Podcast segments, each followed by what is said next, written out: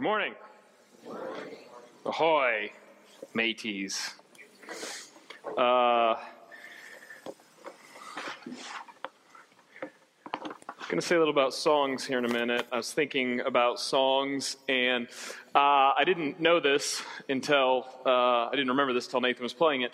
But that song, Nathan, uh, that we just sang together, um, "Be enthroned upon the praises of a thousand generations, you are worthy." Uh, that was the first song I ever played here with our church band, and I remember uh, I remember it very vividly because I had never played with a band, uh, and I'm, I didn't feel like I was good enough and I was terrified. And I, gosh, I came to practice and I think Adam Ploy was playing drums or maybe it was Tom Fick. And there's so many different people. And I mean, I just felt like, I'm not, you know. And then Scott was like, hey, I want you to sing the second part of this, this next song. It's a higher part. You sing higher, and uh, all through this life we live, right? And you get higher. And Scott knew I could do this. He was like, hey, I want you to do that. And I remember, like, I listened to that song like a hundred times. And I was driving to church that morning. I was like, listening to the song. I was so nervous. It's like, oh my gosh, I'm going to mess this up, and everyone's going to. And I, I don't remember exactly what Scott said, but as we as we were worshiping together and we prayed, he reminded us that, like, man, like these songs, things we sing, like this is it. Like, like like the Lord is enthroned upon thousands of generations of people singing. He is worthy. And it gave me this piece of like, man, like it doesn't matter. Like, like God, we're worshiping God here, right? And so anyway, uh, that matters because I've already been thinking about songs this morning, and Nathan was singing that, and I was thinking about, man, I remember like, gosh, this was the first time I ever played a song here, right? I was really nervous. But when we talk about songs, I, I'm interested in what is a song you think everyone knows? Like, if you think about right now, you can talk to me. It's okay. I'm not that scared.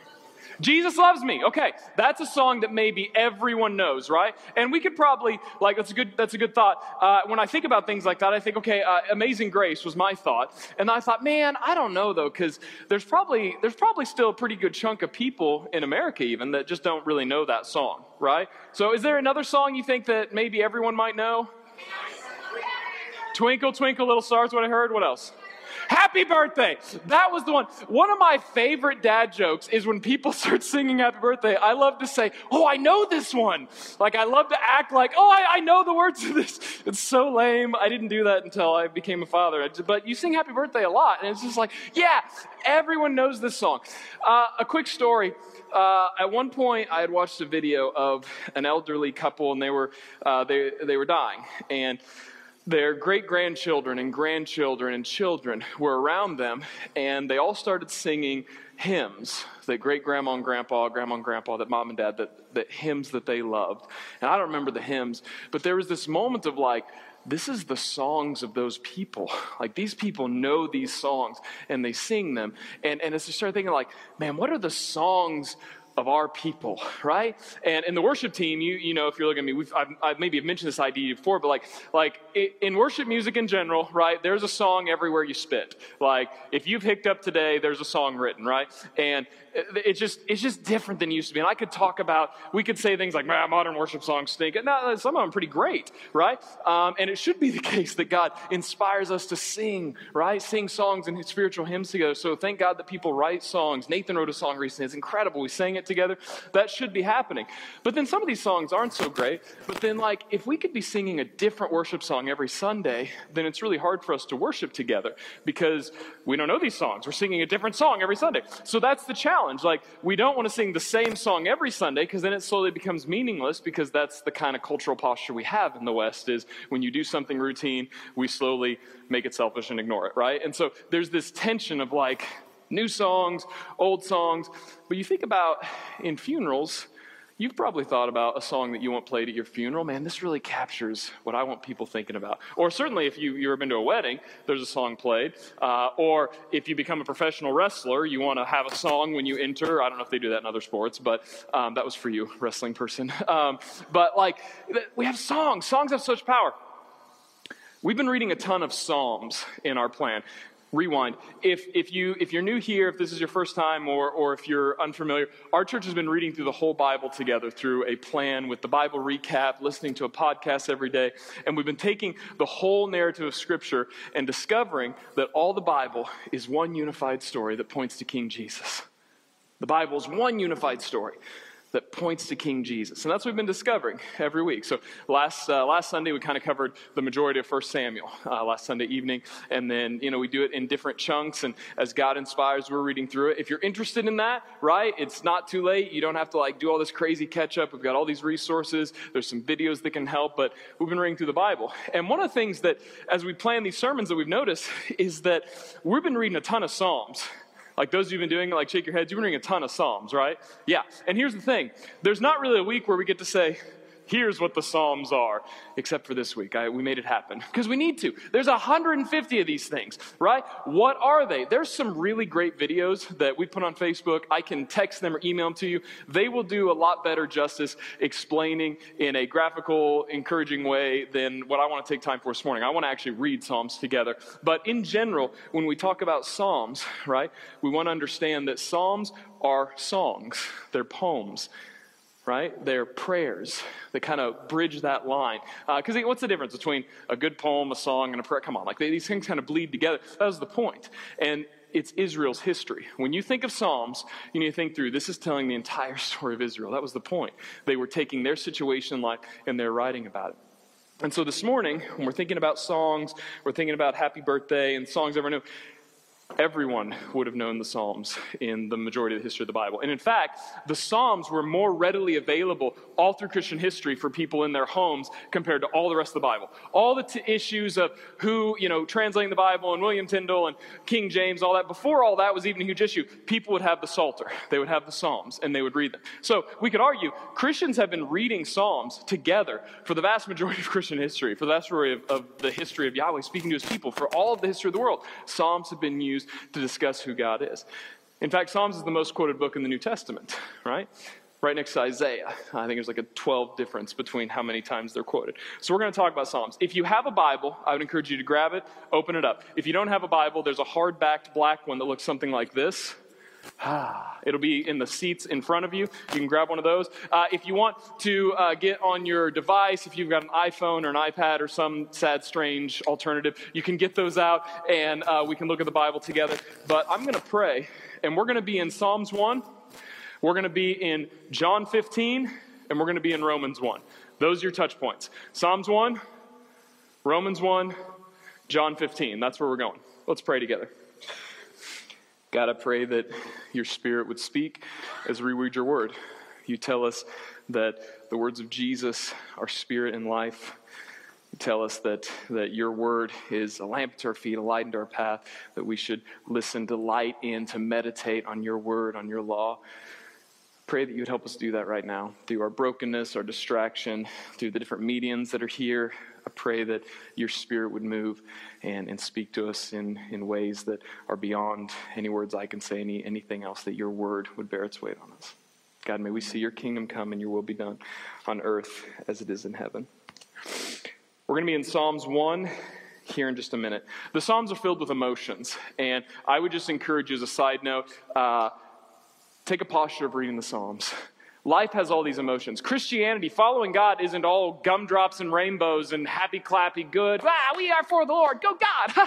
That's not all of life because people die and people sin and people hurt us and we have addictions and we have all these problems and we have people that are mean and then we get mean and we get selfish and prideful and we argue and ah, we tear things apart.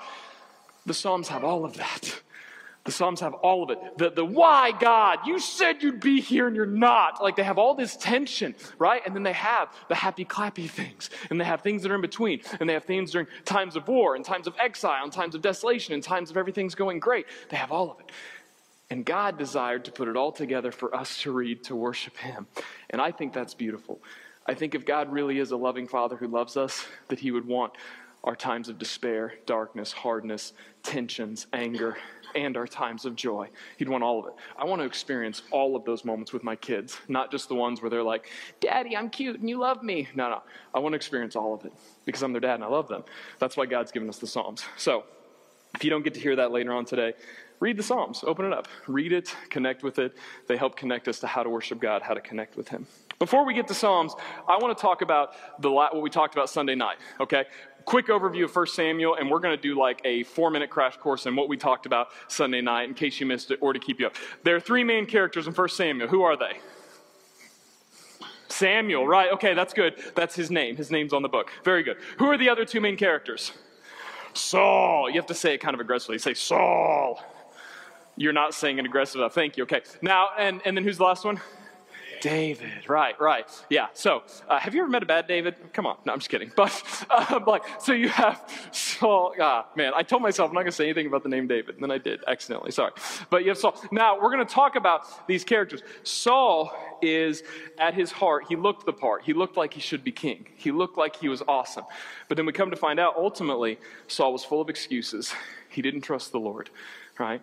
He, he had an orbit to himself. This is why we drew this. This is the only reason I got decided to remind this. Saul puts himself in the center, and everything, all these little X's, they have to come back to Saul. I'm Saul. I'm the most important. It's all about me. That's what happens. And we have this big tension of the sacrifice in 1 Samuel 13. Saul is full of excuses. Like, you didn't show up, Samuel. You said you'd be here. And I had to do this, and things are scattered. It's all about him, his image, what he's about. How does that work out for Saul? Putting himself in the center and saying, It's all about me. I'm the most important. I've got things figured out. Don't you tell me how to live my life. I'm Saul. I even know how to control God and his sacrifices. This leads to anger, jealousy, bitterness, rage, broken relationships. Most importantly, a broken relationship with the Lord. But also, you see it with his family. He yells at his son. He throws spears at people randomly. Dude is terrible at throwing spears. I said this Sunday night, but I'm so fascinated by this. If you're king and you miss someone you're throwing spears at twice, then the third time, if you're trying to peg them to the wall, ask anybody next to you who's better at throwing spears. Like, goodness. Not know, I mean, maybe you came to church to learn how to throw spears at people. You know, if you're bad at it, ask someone else. But that's so ridiculous. He's so bad at it. And that leads us. And I think that the throwing spears, it's kind of a joke, but it's also like, man, when have you thrown spears in your life? When you get really fired up at someone, you just want to pin them against the wall with your words or with your fists or with your spears. Maybe you have spears at your table side. You're just like, ah, you know, because that's the noise you make you throw a spear. Ah, right? But this is the tension all of this with Saul leads to an internal corruption and darkness. It's all about him. He's the king, he's full of excuses. And it leads to anger, bitterness, rage, broken relationships. Look at how First Chronicles sums up Saul. I love this. First Chronicles 10, verse 13 and 14. Saul died for his unfaithfulness to the Lord because he did not keep the Lord's word. He even consulted a medium for, a medium for guidance, but he did not inquire of the Lord. So the Lord put him to death and turned the kingdom over to David, son of Jesse. That's it. Period. End of Saul. That's it. That's what that's that is how he is remembered. Hear that. He didn't keep the Lord's word. He did not inquire of the Lord. Sums it all. Now let's talk about David. Who's David? There's a phrase about David we love. He's a man after God's own heart. Dude, I love this about David. We talked about this. It was so fascinating to me. David was a no name shepherd boy from Bethlehem. Emphasis on no name. Even his daddy, when all the other sons went, he's like, Samuel's like, Do you got another son? Because all these people passed up. Like, do you have another son? Uh, yeah, I got that one. He's out, he's the shepherd kid. Doesn't even give him a name. Do you know the first time that David's name is mentioned in Scripture? After he's anointed. What do we know about David before he's anointed? There's one fact. It's in 1 Samuel 13, 14. When, God, when Samuel is rebuking Saul, he says, The Lord has sought out a man after his own heart. David was a man after God's heart when no one was looking, when no one knew his name. Very different life you see for David than for Saul. And so uh, David ends up writing uh, half the Psalms. That's debatable whether he wrote two of them, 73 or 75. It, it, goes back and forth. But we'll say 75. That's where I land. But David wrote a ton of the Psalms, half of them, 75, 150. He wrote them, right? It's very interesting as we talk about Psalms. David wrote a ton of these. Basically, we can say Saul orbits himself and cares about his appearance and his pride. I think we have a slide for this. And David chases God's heart even when no one is looking or knows his name. David chases God's heart, even when no one is looking, no one knows his name. Remember these characters. Here we go with Psalms 1. You ready? Say, I'm ready for Psalms 1. Here it comes. You're so pumped. Blessed is the man who walks not in the counsel of the wicked, nor stands in the way of sinners, nor sits in the seat of scoffers. But his delight is in the law of the Lord and on his law he meditates day and night. Let's just start with verse 1. Can you pull up the verse 1 slide? Blessed is the man. Let's talk about the word blessed. Who here remembers oh, the Hebrew word for blessed? My second son. Asher, right? It's Esher, right? That's the name. It means blessed, right? Um, Esher means blessed, and then there's Ashar, which is uh, another word that means right or straight, like a directional thing. And so sometimes blessed is translated as happy or joyful, but that misses the connotation. We talked about this when Jesus said, Blessed are the poor in spirit, blessed are the meek, blessed are those who show mercy, right? We talked about what blessed means. The ultimate Hebrew idea for blessed is this is the good life, this is the right path. How many of you woke up this morning and said, You know what I want to do? I want to go on the crooked path. I want to do the wrong thing. I want today to stink. No, like, come on. You want to be on the right path. Who says what the right path is? How do you know? Is it just what you decide? Just, oh, this is, uh, how, sometimes we get this, uh, man, hot take, but you get this thing in life where it's like, I've got my job and I've got my family, I've my life. I've, I've arrived. I've got it figured out. How would you know? What if, what if you're completely off? How would you know? Ah, thank you, Psalms 1. What is the blessed life? What is the good life? What is the right directional path? And then it mentions wicked, sinners, and scoffers. It's not that. Spoiler, right? They do not. Nor, nor. They don't do this stuff. They don't walk, stand, or sit. Counsel the wicked, way of the sinners. This word wicked, right? Some translations, uh, does anyone have King James when you read it? It's ungodly. Ungodly, yeah. So the ungodly, it's a good translation because it's basically contrasting. It's saying the counsel of those who do things opposed to God intentionally. They know the things of God and they've chosen to do their own thing. We're going to get to Romans 1 here in a minute. But that's the wicked, the ungodly. The way of sinners, sinners, hata, it means to miss the mark. To know, to know there and say, I'm just not, I'm not doing it. I'm missing it. I'm not doing the right thing. I'm intentionally going my, my own way, right? Seat of scoffers. Scoffers is an interesting word, and I think it's really relevant to us today because it's the posture of how we use social media, right? Think about how when you're scrolling social media and you're just like, that idiot, those people, them liberals, silly conservatives, bunch of yuppies, whatever it is, whatever goes through your mind. This is the posture of scoffing, right? God has created us to create good things. Evil has created us to scoff. Evil has put in us this idea of let's just scoff and put things down and trash things because then we never have to bear the image of God and create good things and to make something good of the world. No, we just need to poo poo it, just dump all over it. This is the pattern of scoffers, right? And we can laugh about it, but you know people like this. Maybe you are the negative Nancy in the room. Like, let's be real. And this, what does it say? Hey, you want the good life? You don't walk, stand, or sit by these things. Now, hold on. Maybe some of you are skeptical like me and you want to debate. Well, then, could I stand with the wicked and can I sit with sinners? As this is saying I don't sit with scoffers. So can I sit with the sinners? That's not the point. That's not how Hebrews write things, right? These are postures, right? When you're not walking, standing, or sitting, what are you doing? You're doing this thing. No, I don't know, right? I made that joke two years ago. Sorry, but like, like, okay, I know maybe you're squatting, but here's the point. They're saying these are postures of life. You spend the vast majority of your life walking, sitting, or standing. And this is not what the blessed life is. It's not found with sinners. It's not found with scoffers. It's not found with wicked, ungodly. What are the postures of your life? Here's the point who you spend your time with, what you listen to, what you consume, it matters. It matters. Every, say everything is formative.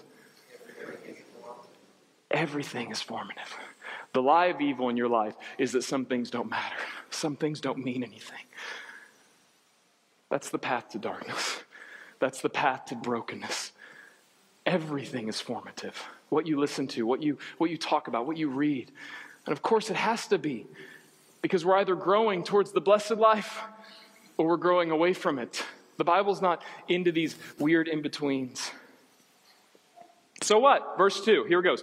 But if everything's formative, what we do matters. Who we spend time with matters. Our friends, what we listen to, the radio broadcast, the podcast, our Facebook, whatever it is, what we're consuming, it matters. It's all formative. Is it sinners, scoffers, and ungodly? I don't know. What, well, how do we know? Verse 2. But they delight in the law of the Lord. They delight.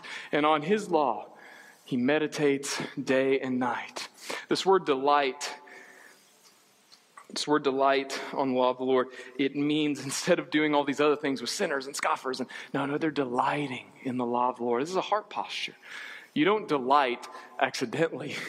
Like there's a, there's a choice and there's a moment of movement towards something that we greatly value. It's a longing, it's a yearning, a desire. You delight. You delight. It's a heart posture. What does it look like? What is it, how would you know if you're delighting? Well, you're meditating. You're meditating day and night. Here's a good definition of biblical meditation. Here it comes taking the truths of the Bible and pressing it deep down into the base of your heart until it catches fire in your daily life. I'm going to say that again.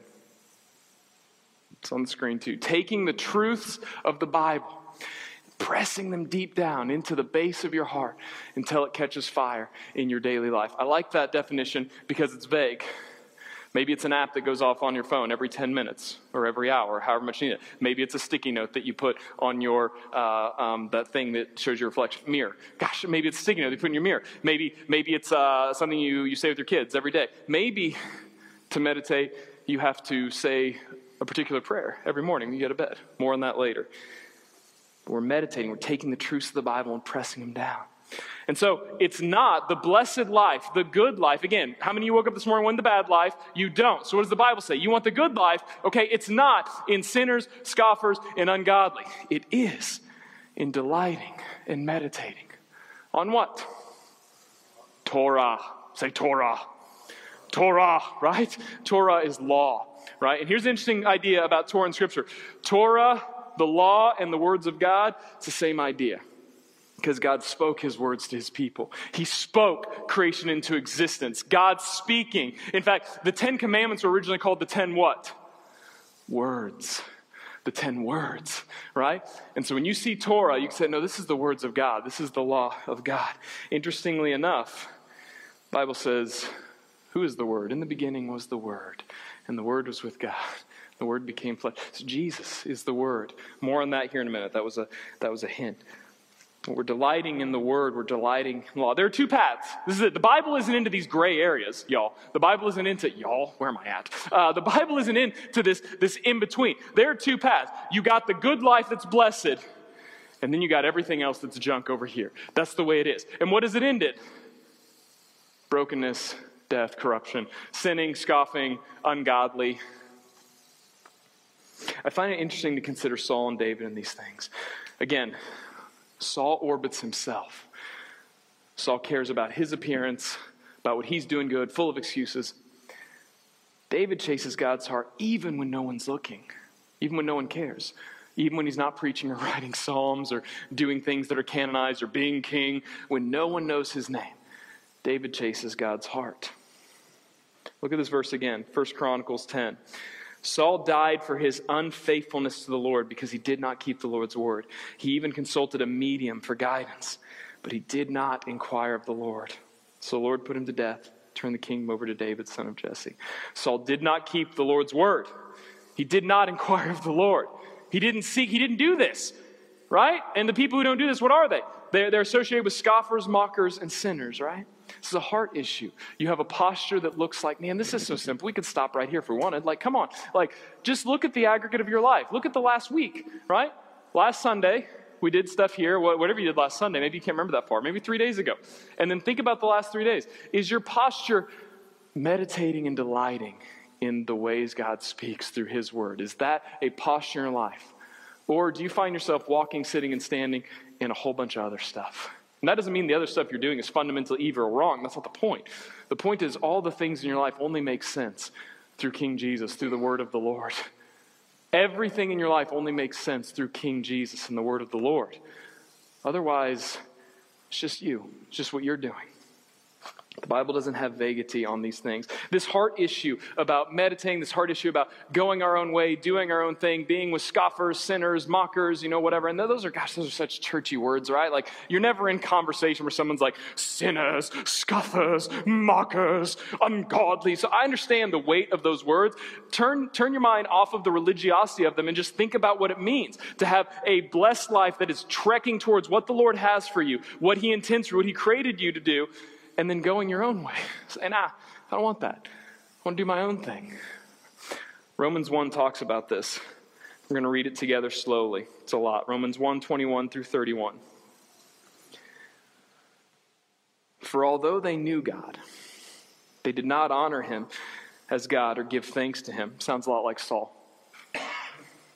But they became futile in their thinking, and their foolish hearts were darkened. Claiming to be wise, don't miss that. They think they're wise. You might think you're wise. Claiming to be wise, they became fools. They exchanged the glory of the immortal God for images resembling mortal man and birds and animals and creeping things. Therefore, God gave them up to the lust of their hearts, to impurity, to the dishonoring of their bodies among themselves because they exchanged the truth about God for a lie. They exchanged the truth about God for a lie. They exchanged the truth about God for a lie and worshiped and served creature rather than the creator who is blessed forever. Amen. This is that heart posture. Sinners, mockers, ungodly. You might say, oh, that's not me. I'm not a scoffer. I'm not a sinner. I'm not ungodly. They exchange the truth of God for a lie. So I don't, I don't want to meditate and delight in the Lord. I want to do my own thing. It's a worship problem. They worshiped something else. In fact, if that's you right now, here's an application from the end we're going to bring up here. You worshiped your way into whatever problem you're in right now, and your only solution is to worship your way out. I'm going to say that again. Whatever junk you got going on right now addiction, pain, bad relationships, my kids don't like me, I'm an angry parent all the time, I can't stop taking pills or drinking, whatever tension you've got in your life. I can't stop looking at porn. I can't stop disagreeing with my wife. Whatever tension it is, whatever broken relationship, you worshiped your way there. By looking at yourself, by orbiting something other than the Lord, your only shot is to worship your way out by looking to the Lord. That's it. Verse 28, Romans 1. And since they did not see fit to acknowledge God, God gave them up to a debased mind and do what ought not be done. 29. They were filled with all manner of unrighteousness, evil, covetousness, malice. They are full of envy, murder, strife, deceit, maliciousness. They are gossips, slanderers, haters of God, insolent, haughty, boastful, inventors of evil, disobedient parents, foolish, faithless, heartless, ruthless. Though they know God's righteous decree that those, that those who practice such things deserve to die, they not only do them, but they approve of those who practice them. This is Saul, is it not? This is the path we see him on, full of these things. His self orbit, his excuses that led him on down, downward spiral. Look at this list, right? Unrighteousness, evil, covetousness, malice. They're full of envy, murder, strife, deceit, maliciousness, gossip, slanders, haters of God, insolent, haughty, boastful, inventors of evil throwing spears at people because they can't control their emotions, needing to have people come play harps for them because they're so far gone that they can't handle where they're at anymore. They're so full of bitterness and anger and rage. Can you relate?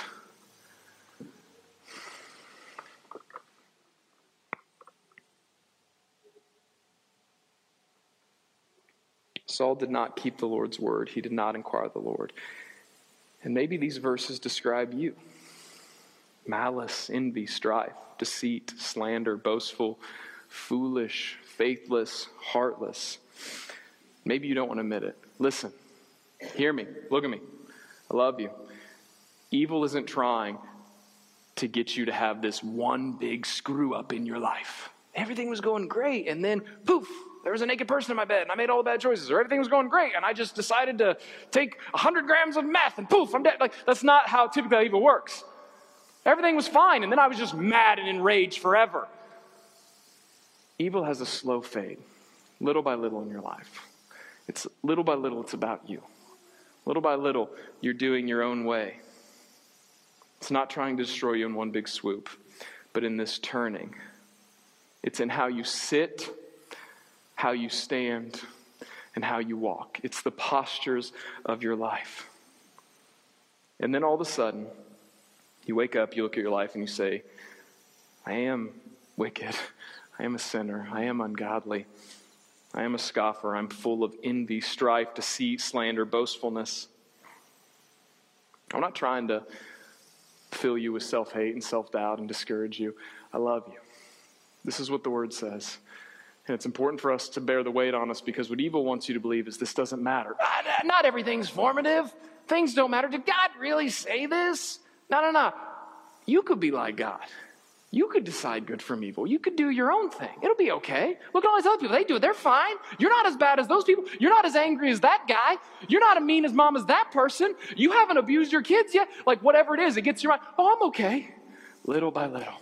by the way you sit, by the way you stand, by the way you walk. Evil wants to corrupt you, mess everything up for you, for your family, for those around you.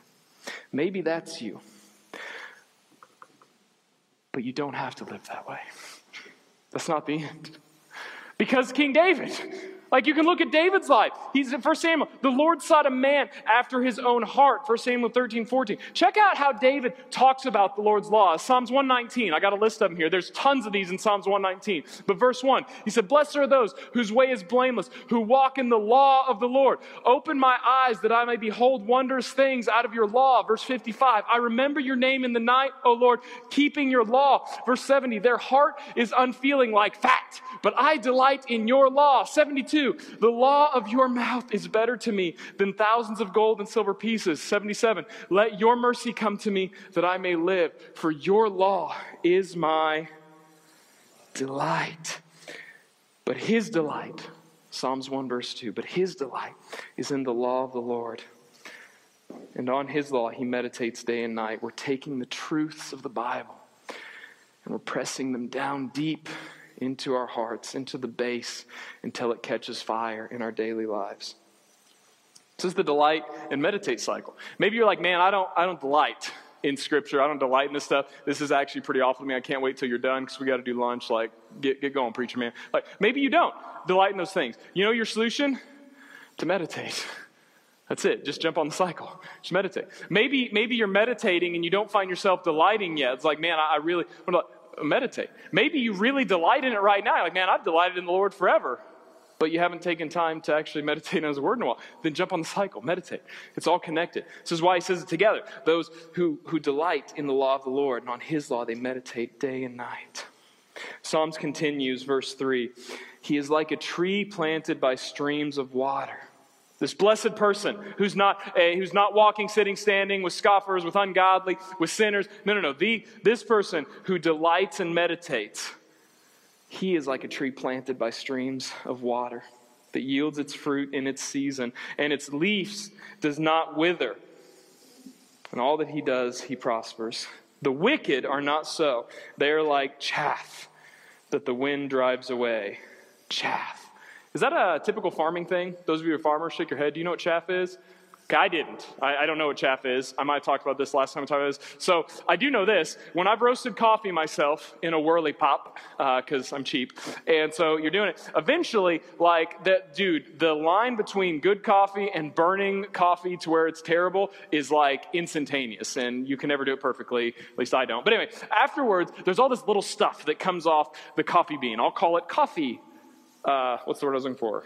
Chaff, thank you. Got coffee chaff. And so what I do is I put it in a uh, thing that's metal, has a lot of holes in it.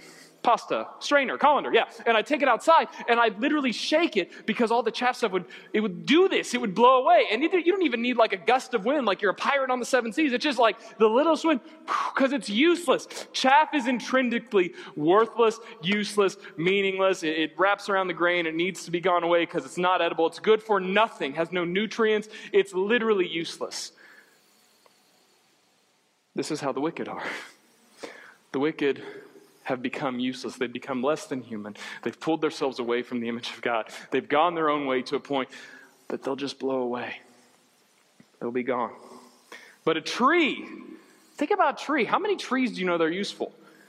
Paper, fruit trees, tree stands when you're deer hunting. Come on, guys, trees are great.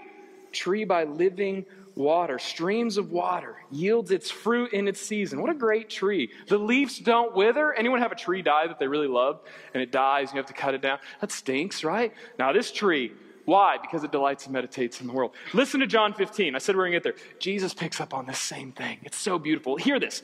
Take it in. I'm going to read Psalms one more time. He is like a tree planted by streams of water that yields its fruit in its season, and its leaves does not wither. And all he does, he prospers. John 15, Jesus says, I am the true vine. My Father is the vine dresser. Every branch in me that does not bear fruit, he takes away. And every branch that does bear fruit, he prunes, that it may bear more fruit. Already you have you are clean because of the word that I've spoken to you. Abide in me Dwell with me, be with me, be connected with me, abide in me, and I in you. As the branch cannot bear fruit by itself unless it abides in the vine, neither can you unless you abide in me. I am the vine, and you are the branches. Whoever abides in me and I in him, he it is that bears much fruit. For apart from me, you can do nothing. If anyone does not abide in me, he is thrown away like a branch and withers. The branches are gathered up and they're thrown into the fire and burned. Same image, same idea. You abide in Christ. Verse 7 If you abide in me and my words abide in you, ask whatever you wish and it'll be done for you. By this my Father is glorified, that you bear much fruit and prove to be my disciples. As the Father has loved me, so I loved you. Abide in my love. How do you abide in his love? If you keep my commands. Ooh, it sounds a lot like meditating and delighting in the word of the Lord. If you keep my commands, if you keep Jesus' commands, you will abide in my love. Because ain't no one loves someone and then go completely against them, go spit in their face and doesn't listen to them, right? There's a measure of love. Love is commitment and sacrifice. And if someone you love says, hey, there's this thing going on, we should talk, whatever it is, then we deal with that. We talk about it. You listen. Like it comes up. That's how things work, right? Says, if you love me, obey my commandments. I'm talking to Jesus. If you keep my commands, you abide in my love, just as I have kept my Father's commands and abide in his love. These things I've spoken to you, that my joy may be in you, and that your joy may be complete. Catch this. Jesus is the vine. He's the tree. It's the same, same analogy, same idea. He is the source. He's the one. He's the tree. Right? This person will be like that. Who can be like that? Has any of us delighted in, in meditating the word? Anyone in this room? Anyone watching at home? Anyone in the world? They've done this so much to a point that they are like a tree that's never withered, never had a problem. They're always bearing fruit. No! You're biffing it. You're messing up. But wait. This sounds like Jesus, though, right? living the perfect life, doing the perfect thing. Jesus is this tree. In him we bear fruit that's needed. Check this Jesus is the stream of water. The leaves that don't wither, the leaves that always have life, because he's the life. Jesus said to the woman at the well that he would give her living water. In John 7 38, he said, Whoever believes in me, as the scripture said, out of his heart will flow rivers of living water. If you believe in me, Jesus says, John 14 6, I am the way, the truth, and the life. Guys, Jesus is the tree, He's the vine, He's the water, He's the Word of God. Jesus is everything. Jesus is everything. Say, Jesus is everything. If you remember nothing else today, every day of your life, take a deep breath, whisper under your breath, Jesus is everything. Because you aren't going to be this tree you're going to struggle to delight in the Word of God. You're going to have an issue of, of your heart. But thank God Jesus came to be everything that we couldn't be and to die for us. Because he is the tree, he is the vine, he's living water, he's the word of God, he's everything. Jesus is everything. Whatever junk you got going on in your life, Jesus is the answer. This is why we say things like, What a beautiful name. Tis so sweet to ju- trust in Jesus. No sweeter name than Jesus, because Jesus is everything.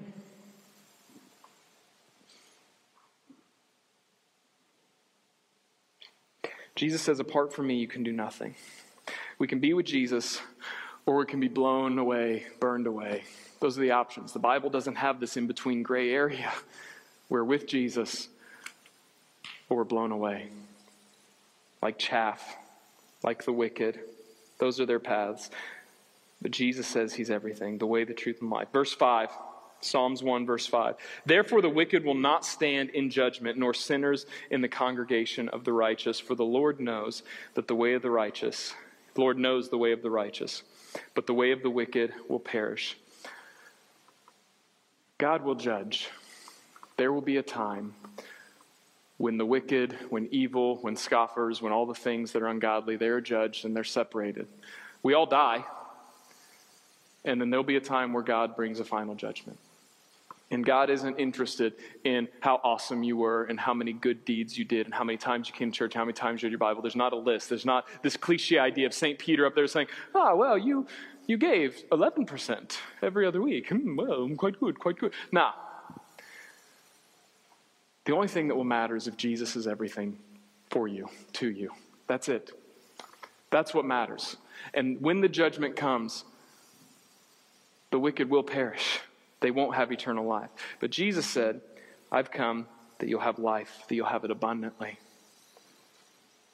God will judge, and only the righteous will stand. The wicked will come to ruin, they'll perish. We can have eternal life with the Lord as He created us to do, and we can start that now. God has a purpose for your life now. All of you who think you got your life together, you think you know, how would you know? How would you know that you're not on some spectrum of being a scoffer, of being ungodly, of being a sinner? How would you know? You delight and you meditate in the word of the Lord. God's Spirit enters you.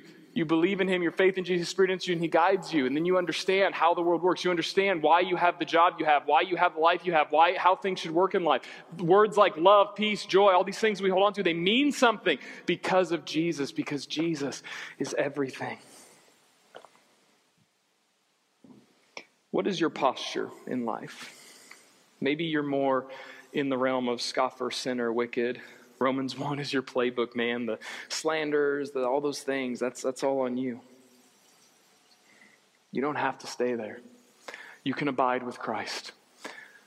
You can give your life to Jesus and you could be seen as righteous in Him. Jesus is everything. Church, what is our posture? Just, just for a moment. Is, is that something we do? Do we delight in the word of the Lord? Do we meditate on it? Do you see this is why we structure our service in such ways? This is why there's so much yellow in my notes, because we go and read scripture when we're here. We're going to talk about the word of the Lord. This is why we sing the word. We sing the words of God. We preach the words of God. We pray the words of God, because that's all we got. That's why we gather, is because Jesus is everything. Church, do you believe that only Jesus saves and brings eternal life, that God will judge the wicked. If you do, this is why we say we go and declare the gospel boldly.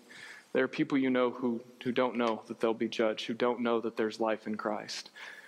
It's not on me to preach the best sermon in the world, so somehow it ripples through the internet and everyone just gets here, and this room is filled with people for David's awesome messages. Forget that. It's on you because he told us that he has authority, and he told all of us to go, therefore, and make disciples of all nations, baptizing them in the name of the Father, Son, and Holy Spirit, teaching them to observe all I've commanded you. And remember, I'm with you always. I'm with y'all always. Jesus is with you in those things. I want to close with two things. In your seat, there is a paper. It has the definition of meditation on it, uh, scripture meditation. Take it with you this week. That's uh, your homework, if you will. Take it with you and let that be a pattern how you think about things, how you process, how you can press the Word of God so deep into your heart that it begins to catch fire. I want to end by reading Romans 3 23 through 25, and then we're going to celebrate the Lord's Supper together. Listen, for all have sinned and fall short of the glory of God. It's one thing all of us have in common in this room. All of us have sinned and are separated from God fall short of the glory of God, and are justified by his grace as a gift through the redemption that is in Christ Jesus, whom God put forward as a propitiation by his blood to be received by faith. I want you to hear the word propitiation by his blood, received by faith. Propitiation is a complicated word. I studied it so much this morning. I've studied a ton in life. Here's a basic understanding. A synonym for propitiation is satisfied. Our sin has separated us from God. And that sin was satisfied. It was paid for. It was dealt with by Jesus Christ hanging on the cross because of his great love for you. His blood covers you. That's what we're remembering.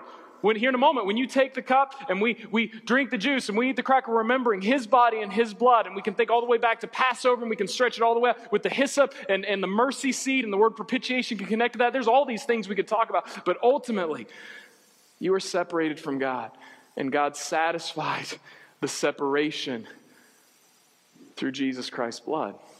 Jesus Christ rose again to give us all new life, to be received by faith. As we move into our time response, there's a couple things I want you to remember.